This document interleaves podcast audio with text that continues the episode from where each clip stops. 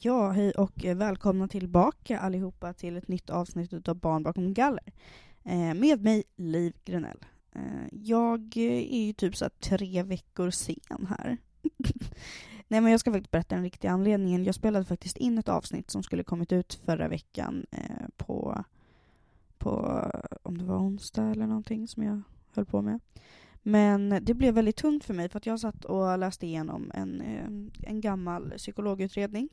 Eh, och jag har aldrig någonsin läst den utan jag har bara läst liksom bedömningen, vad har jag fått för diagnoser. Men eller då förra veckan satte jag mig och läste igenom och jag läste i podden och jag började störtböla.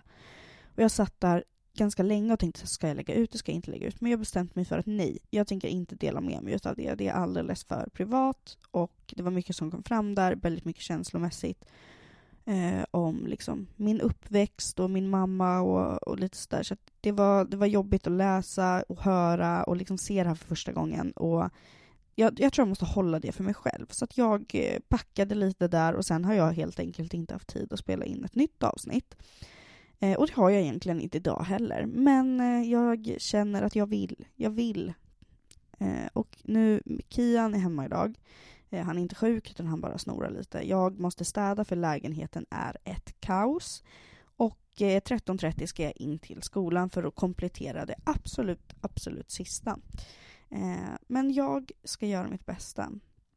Och jag fick faktiskt ganska mycket respons på Lilla hjärtat, alltså förra avsnittet. Så jag kommer köra lite på att, eh, vad heter det för någonting? Jag kommer köra lite på att läsa artiklar eh, idag igen. Eh, och nu måste vi, vänta. Ja, så. Jag skulle bara fixa till lite. Eh, ja, vad var det jag skulle göra? Nu hör jag Kian. Jag tror jag måste gå ut och fixa honom lite. Gud, jag känner att det här, början av det här avsnittet blev väldigt flamsigt. Fan, jag har lagt min telefon. Det är så här, jag måste gå dit, jag måste gå dit, jag måste gå dit, för Kian skrek. Nu har jag tagit upp Kian och nu har jag tagit bort min telefon som jag måste ha för att kunna läsa det jag ska läsa. Vart fan är den? På riktigt. Jag kommer få damp. Vad är det som händer hörni? Vad fan? Ja, nu måste jag gå och leta efter min telefon också. Yay! hon saknar sitt hem, hon saknar sina kläder och hon hatar den där känslan att vara minst i världen. Hon är inlåst i skogen, en av Sveriges minsta städer. Inget svar från socialen, hennes hjärta blir uppätet. Ey, ey. I den svåraste tiden i mitt liv fanns det ingen som tröstade mig. Alla nätter jag gråtit ensam. Gud kan du höra mig?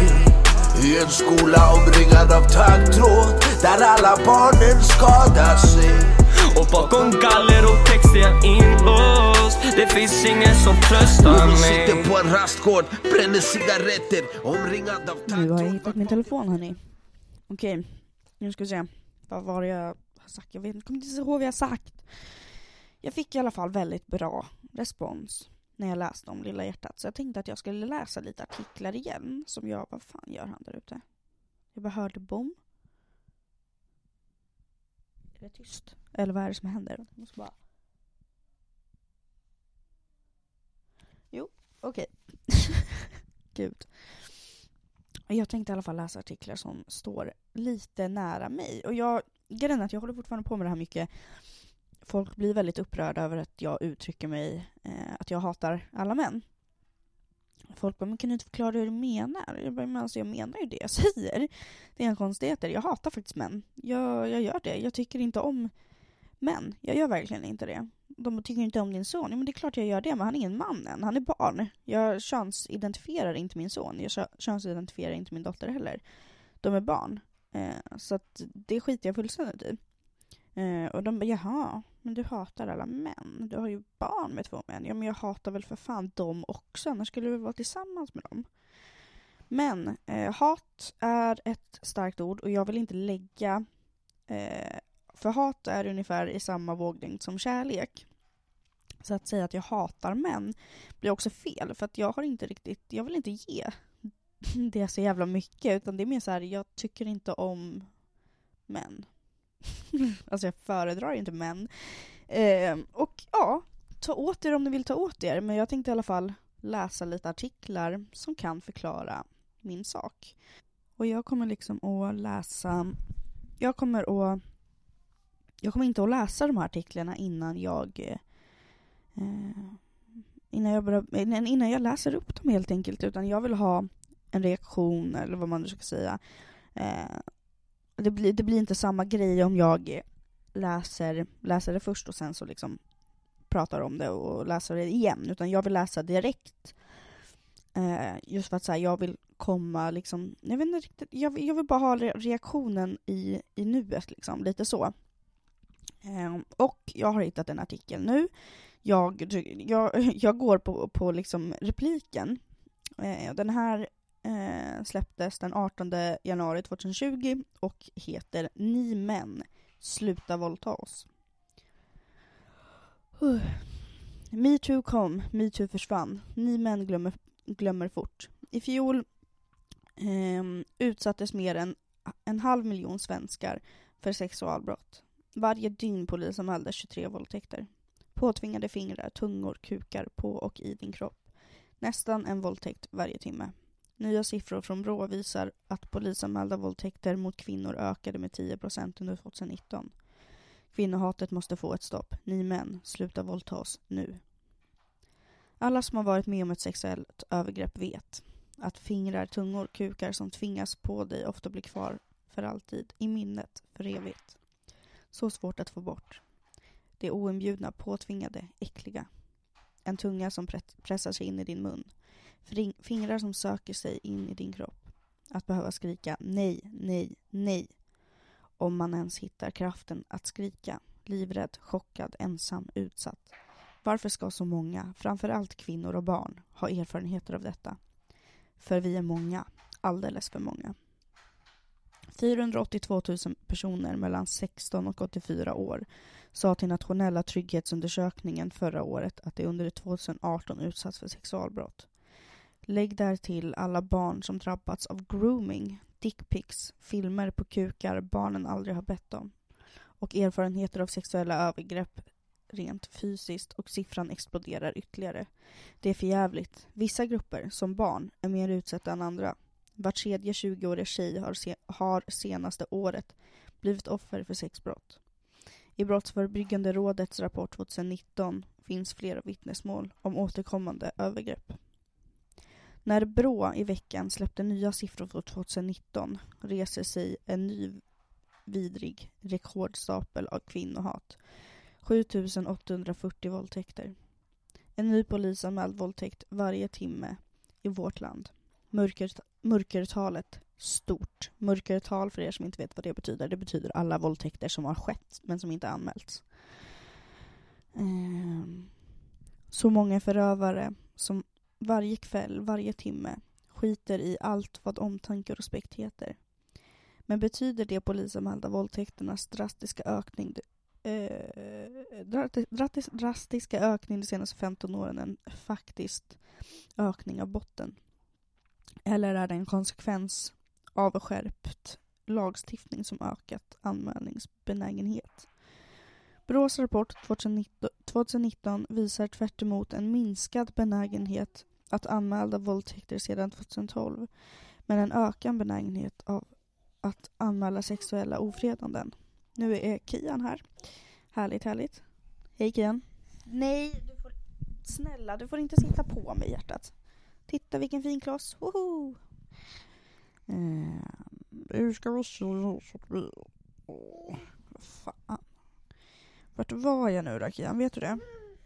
Eh, älskling. Vill jag ska byta på tvn? Ja, jag fixar det. Vänta lite hjärtat. Ja, barnet är nu underhållet så nu ska vi se om vi kan fortsätta. Om jag minns vart jag ens var någonstans. Eh, Brås rapport 2019 visar tvärt en minskad benägenhet att anmäla våldtäkter sedan 2012, men en ökad benägenhet att anmäla sexuella ofredanden. Många offer orkar inte uppleva våldtäkten i en rättegång, tycker inte att det är värt lidandet. För bara fem av hundra anmälda våldtäkter lever till fällande dom. Hör ni, hör ni? Bara fem utav hundra anmälda våldtäkter. Okej. Lite ljus i dessa helveten av övergrepp är att vi i Sverige skärpt lagstiftningen. Det är rimligtvis också delvis varför Sverige i internationell statistik är världens femte farligaste land i världen. Jävlar, det visste inte jag. När man ser på det på, på flest antal polisanmälda våldtäkter per invånare. Okay. Det behöver inte på något sätt betyda att det sker flest våldtäkter här eftersom definitionen av våldtäkt och lagstiftningar är så olika i olika länder. Och att våldtäkter i vissa länder anmäls i oerhört låg utsträckning, inte minst på grund av skam, skuld och risk för fruktansvärda konsekvenser för de brottsoffer som anmäler i form av en social utstötthet och inte minst ekonomiska konsekvenser. Ett annat ljusglimt, polisens initiativ, initiativ Gryning för att stoppa våld i hemmet, vilket är den vanligaste brottsplatsen för våldtäkt. För det är här eller i annan privat bostad som 86 procent av alla våldtäkter sker.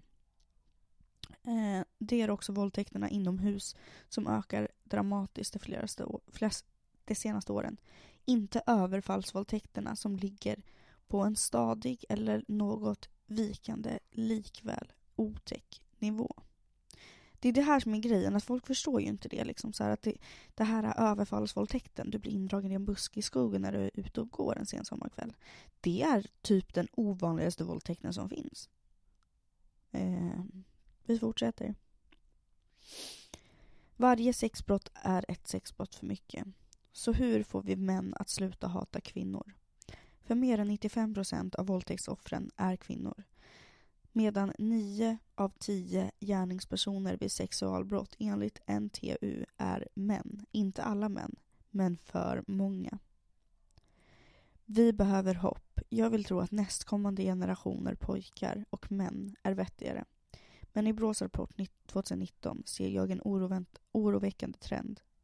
De senaste åren syns en ökning av misstänkta i åldern 29 och yngre för såväl sexuellt ofredande som våldtäkt. Vad fan, jag som trodde på er. Kriget mot kvinnorna fortsätter. Ja, eh, det var ju en... Eh, vad ska man säga för någonting? En ganska så här, för mig väldigt klar artikel. Det här sker, det händer och eh, jag säger inte att om det, om det nu sitter en man och lyssnar på det här, eller om det sitter en kvinna som har en man och tycker att jag är dum i huvudet som säger det här.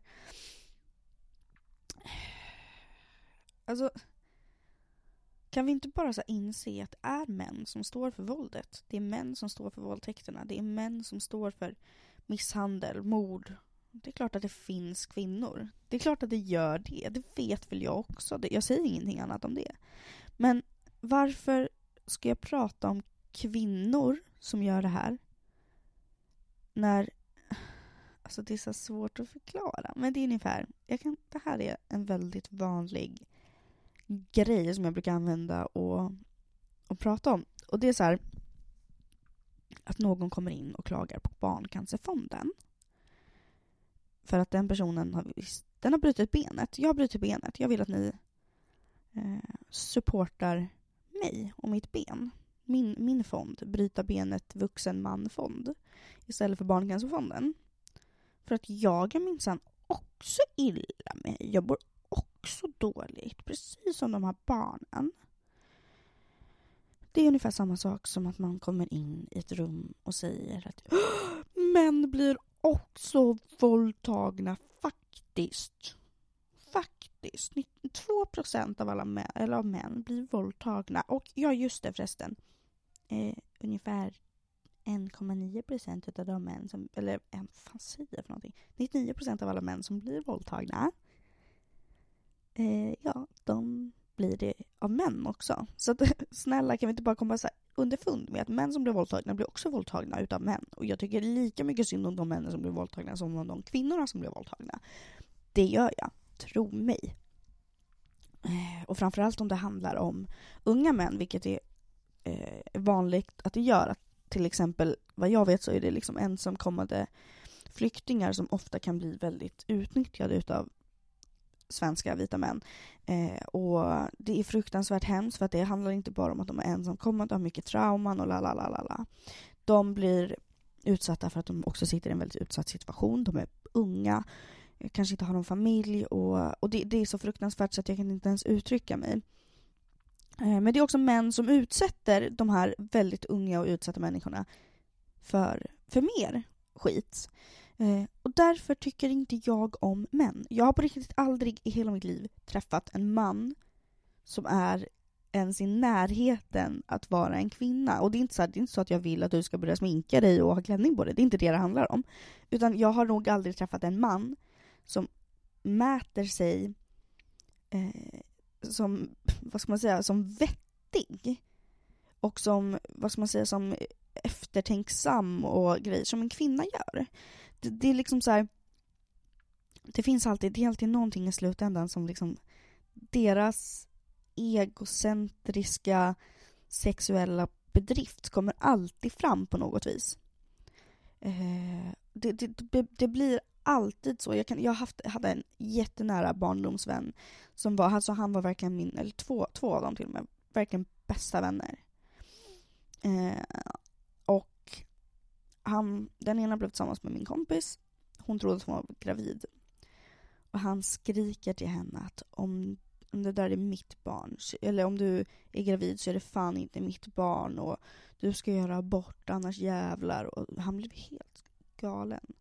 Jag trodde att det här var min bästa vän och han, han fick damp helt enkelt. Um, sen hade jag en annan kompis som också var min bästa, bästa vän. Uh, och uh, på, nu fick jag höra då för kanske ett år sedan att han har varit på en fest och börjat kladda på en 17-årig tjej. Uh, som eh, var helt, hon, hon hade druckit så mycket så att hon, hon låg däckad och han hade börjat, han hade börjat ta på henne. Hon låg däckad i ett rum. För då hade den, någon annan sett det här. Han, hade, han försökt ha sex med en, kvinna, med, en, med en tjej, med ett barn som hade druckit för mycket alkohol. Mm. Så att eh, jag har aldrig någonsin träffat en man som är... Nej, jag har inte gjort det. Och även om så här, ja men man kan ändra på sig. Och du har väl inte varit värsta...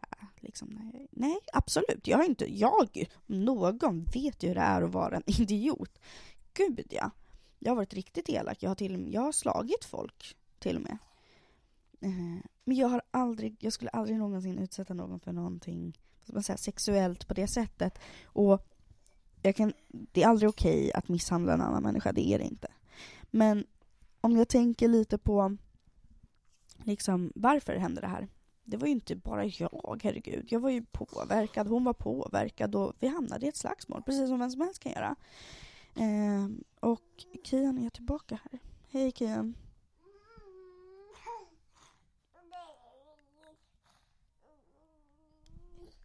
Vad säger du? Oj, oj, oj, oj, oj, vad du hoppar. På dig med. Eh, I alla fall. Eh, jag har varit tillsammans med killar som liksom har berättat för mig att de har köpt sex tidigare i livet och Eh, det, har hänt, det har hänt mig en gång, alltså så, eh, att människor har, har gjort det. Och jag har liksom, tidigare har jag bara såhär, ja nej men det var det. Eh, nu så skulle det aldrig falla min, för du har faktiskt köpt en våldtäkt. Och oavsett hur dåligt du mår utöver det, så är det ingenting som jag tycker är okej. För att det, det är så här, ja men jag mådde dåligt den tiden i mitt liv och nu har jag gjort det här och det var inte bra. Men eh, försöker gå vidare och vara en bättre människa. Det är jättebra för dig att du försöker vara en bättre människa. Jag, jag, tycker verkligen det. Det är jättebra att du inser att du har gjort fel. Det är jättebra att du inser att du har faktiskt våldtagit en kvinna genom att köpa den våldtäkten och, och allting. Det, det är skitbra. Men eh, jag tänker inte vara i din närhet. För jag tänker inte vara med någon som har utsatt en kvinna för detta. Aldrig i hela mitt liv. Jag kommer inte vara det. Det funkar inte. Det, det blir fel, fel, fel.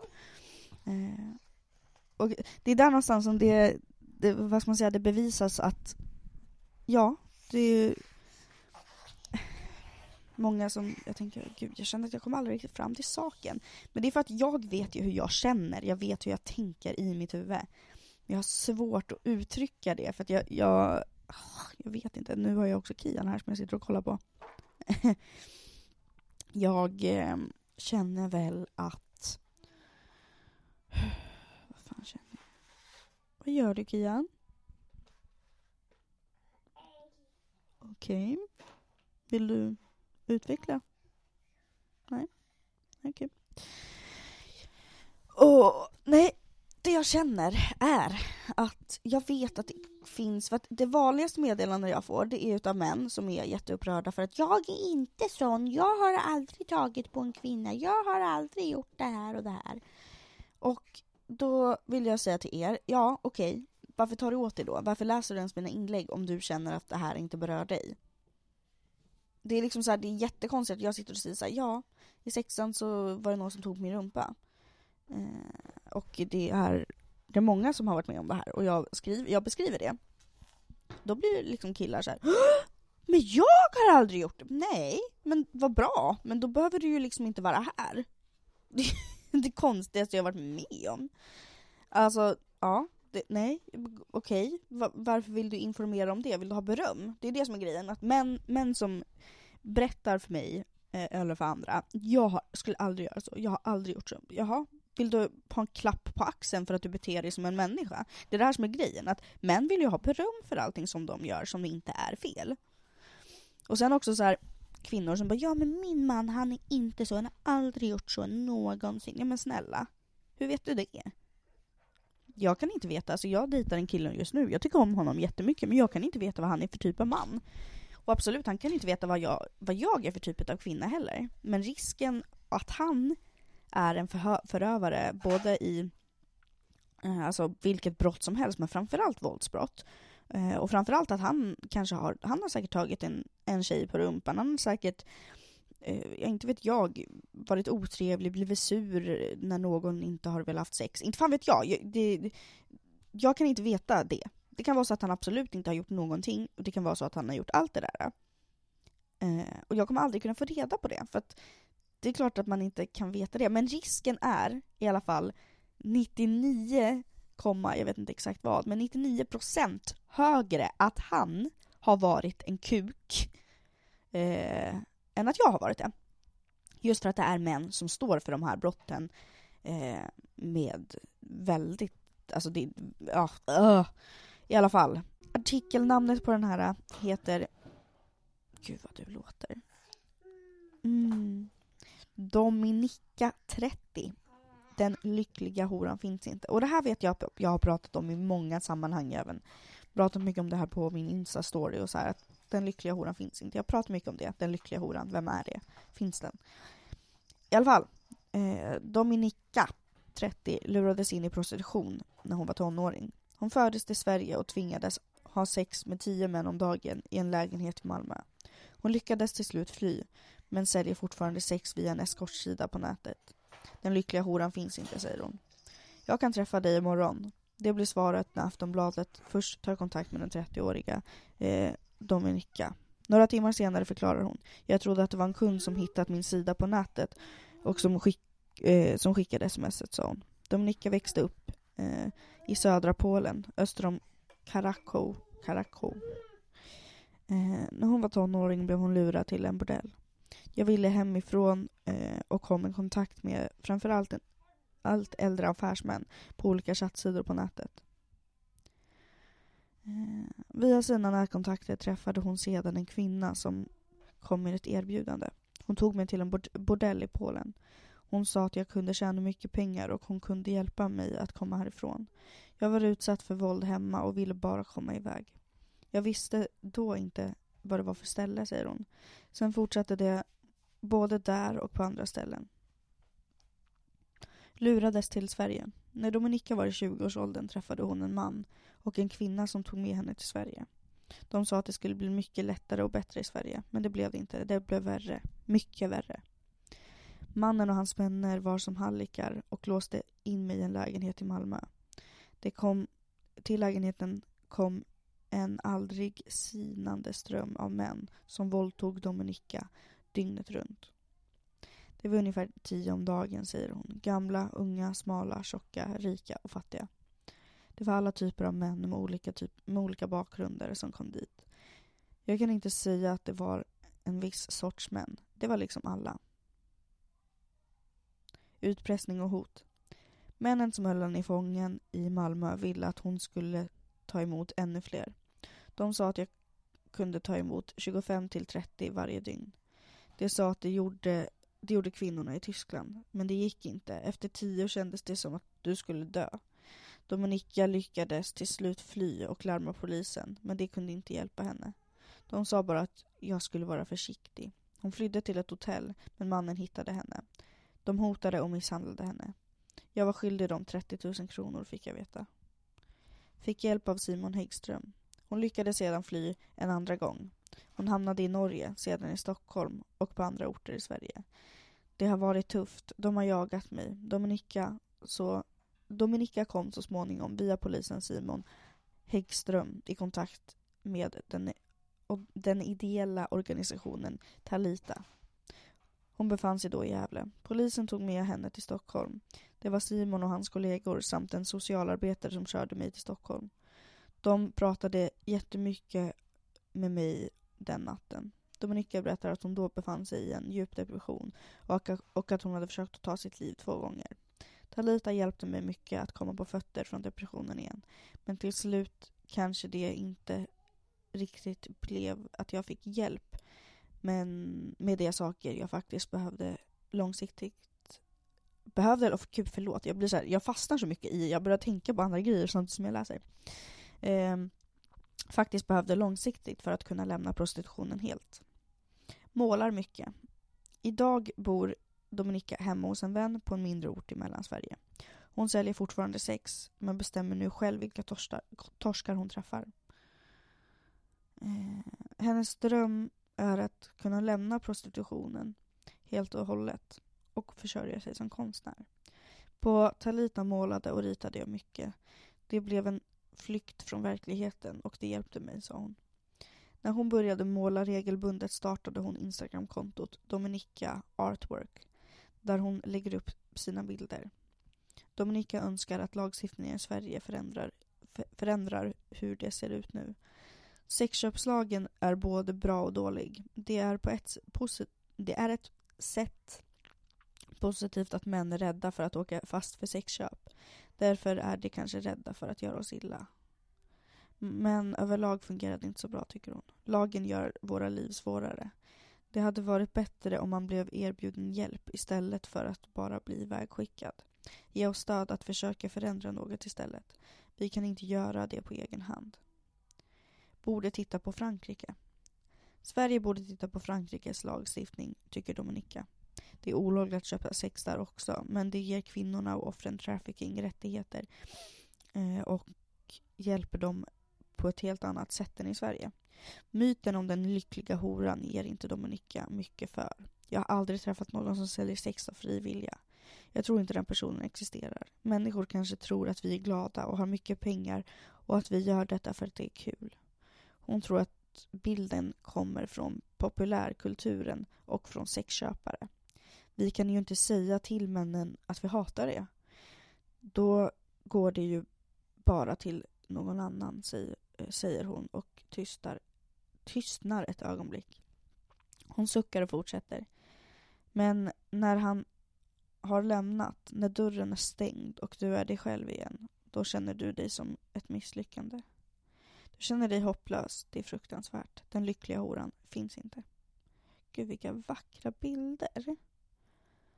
Eh, det, men det fanns väldigt, väldigt vackra, vackra hon, hon målar väldigt vackert. Alltså, grejen jag vet inte vad jag vill komma fram till nu. Nu känner jag, jag har ju absolut glidit ifrån lite barn bakom galler, men det här är också någonting som jag eh, vad ska man säga för någonting? Jag, det här står ju också mig nära och jag tycker ändå att det är ganska relevant att prata om. Eh, och många vill att jag pratar om Paolo. Jag tänker inte ge honom luft. Vi lämnar det där. Jag tänker inte ge eh, idioten luft överhuvudtaget. Så är det. Um, jag tänker läsa en, en till artikel, eller två, jag vet inte om bestämt mig än. Eh, och sen ska jag förklara lite mer för er vad jag tänker. Eh, och jag tog en artikel som heter 22-åring döms för dubbla våldtäkter på 16-åring. Och det här är också en grej så som jag inte förstår. De vanligaste relationerna när man är tjej och man är någonstans mellan 14 och 16, då har man en relation med någon som är över 20. Och jag kan inte förstå det här. Alltså män är så vidriga. vem är tillsammans med ett barn? Oavsett hur välutvecklad hennes kropp är, är inte hennes huvud det. Och det är äckligt. Det är pedofili. Om du blir attraherad utav ett barn är du pedofil, oavsett hur hon ser ut. I alla fall, jag tänker börja. Det här var den 22 maj kom det här ut. En 22-årig man döms till fyra års fängelse för två våldtäkter på en flicka som han följde efter från ett hamburgerrestaurang i Karlstad i februari. Okej, nummer ett. Fyra år. Alltså, jag vet att jag har sagt det här förut, men jag tycker att våldtäkt är värre än mord. Många tycker att jag är dum i huvudet när jag säger så, men det är fan värre än mord. Kom igen! En person är i alla fall död, slipper lida. Alltså en våldtäkt, tar det för någon som har varit med om det, är någonting som följer en hela livet. Alltså, ja. Den 16-åriga flickan ville inte ha sällskap eh, med den för henne okände mannen, men bjöd ändå på en cigarett. När det gått en bit drog mannen in henne i en gränd och våldförde sig. Skriver Värm Värmlands Folkblad. Eh, flickan blev rädd eh, så Flickan blev så rädd att mannen kunde våldta henne igen på en offentlig toalett. En månad senare hittade, hittade polisen den nu dömde mannen. Han hade då flickans trosor i en byrålåda, skriver nya Dalala-tidningen.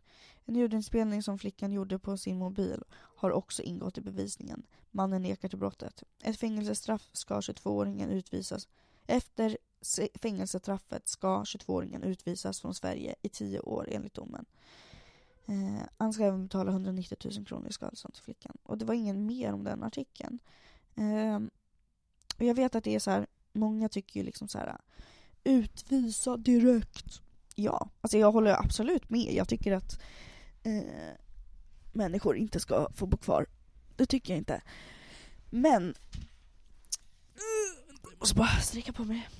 Nummer ett de måste få avtjäna fängelsestraffet i Sverige just för att så här, i, i, vissa länder så är ju våldtäkt inte ens ett brott. Den, du har rätt att våldta. Det är inget, det är inget fel liksom. Uh, och sen är det också så här, alla män som är pedofiler eller våldtäkter, eller våldtäktsmän som är födda i Sverige, de tycker ni att vi ska ha kvar. För vad spelar det för roll vilken hudfärg en man i 40-årsåldern har om han våldtar en fyraåring? Spelar det någon roll då vilken hudfärg han har eller vart han föddes? Vi vill för fan inte ha honom här i alla fall. Och där, det blir en väldigt lång diskussion, en kluven fråga.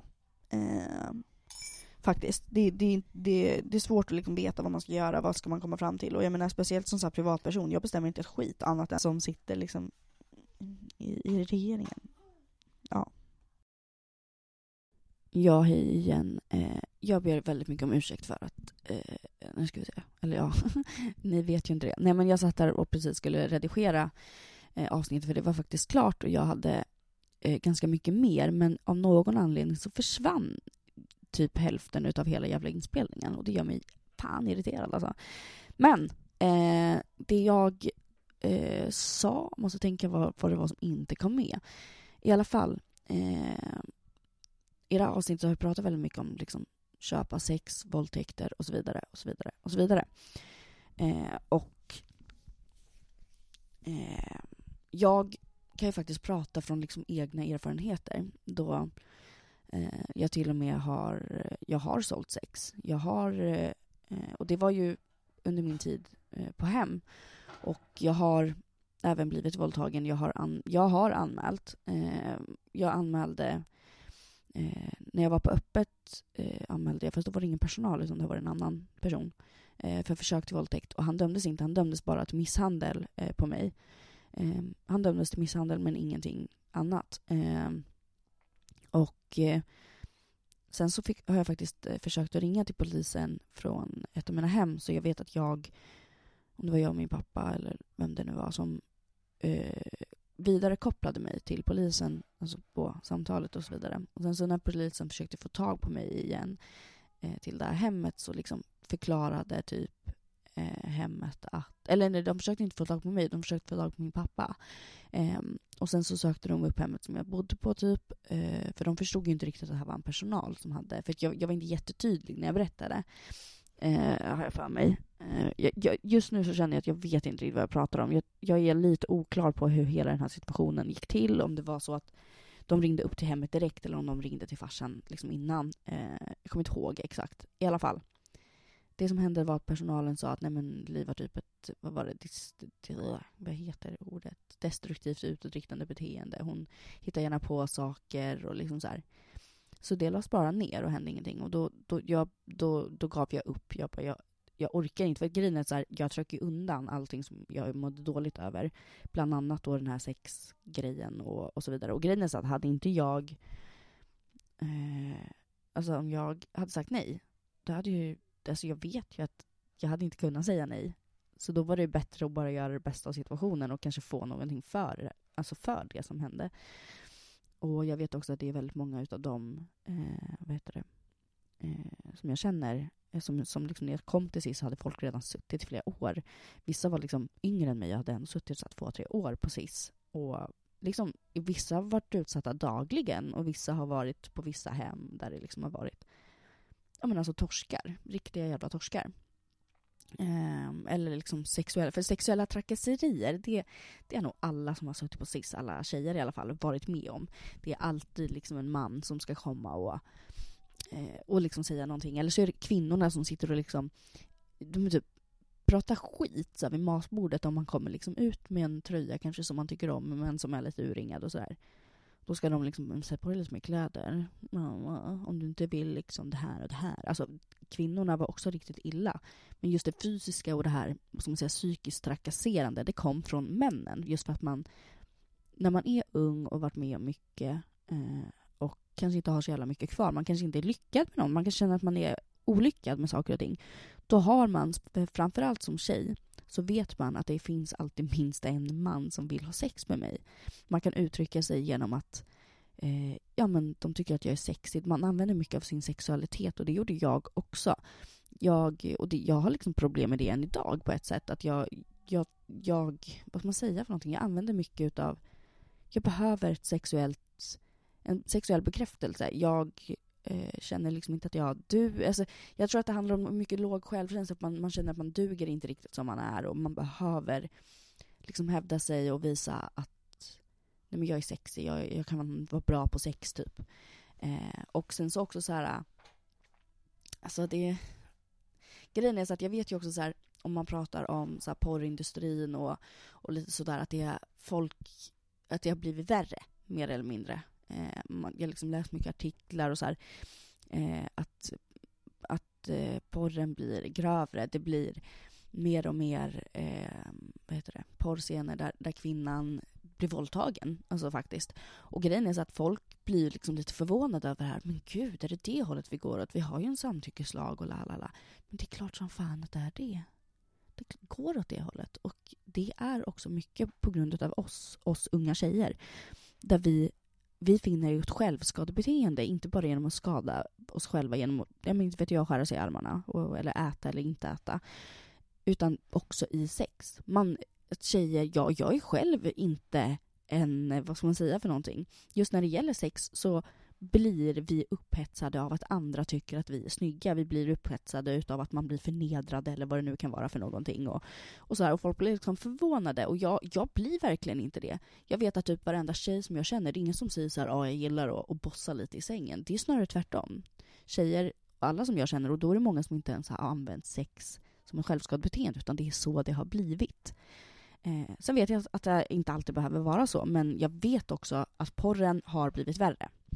Eh, och nu känner jag att jag är helt ute och cyklar här. Men eh, grejen är att jag kommer inte exakt ihåg vad det var som jag... Det här avsnittet kanske blir jättekonstigt. Jag kanske berättar om saker, två saker samtidigt. Jag vet inte, ah, jag har ingen aning hur det blir. Eh, för jag vet inte exakt vad det var jag missade att säga nu. Eh, eftersom att det försvann lite av inspelningen. Men jag blir superduperglad av att ni lyssnar. Gå jättegärna in och följ mig på Instagram. Där heter jag livgrenell99. Ehm, eh, och kom ihåg att om du mår dåligt eh, så försök att höra av dig till en vuxen först och främst. Eller så kan du ringa till BRIS, du kan söka på 1177. Det finns massa olika organisationer där man kan ha, där de har liksom chatttjänster, de har telefontider och så vidare. Man kan ringa. Eh, och Och eh, vad var det mer jag skulle säga? Jo, anmäl. Om du själv blir, även om det bara är liksom en liten klapp på rumpan, det här måste anmälas. För annars kommer vi att låta liksom, eh, våra förövare, de kommer vinna, de kommer kunna fortsätta göra det här och så kommer det säkert att kunna bli värre. Det är jätteviktigt för våra småsyskon och våra barn, våra döttrar, att de inte när de är tio år eller elva år och börjar få lite tuttar blir indragna i en sexuell värld. För att helt plötsligt så börjar män kolla på tjejer på ett annat sätt. Från att du är barn och du bara är, lite, du bara är en liten unge till att liksom storebrorns vänner som är jättemånga år äldre än dig börjar se dig som eh, som någonting mer. De börjar se dig helt plötsligt som att det här är en person jag kan ha sex med. Och vi måste stoppa det. Så snälla, anmäl. Eh, puss och kram och ha det så jättebra. Hej då. Försöker vara glad. Ett tag då går det att spela glad. Men mår man piss som jag, det är så svårt. Jag tänker, jag är grym ändå. De värsta månaderna i mitt liv har jag klarat mig själv. Ingen har tröstat mig. Har tröstat mig.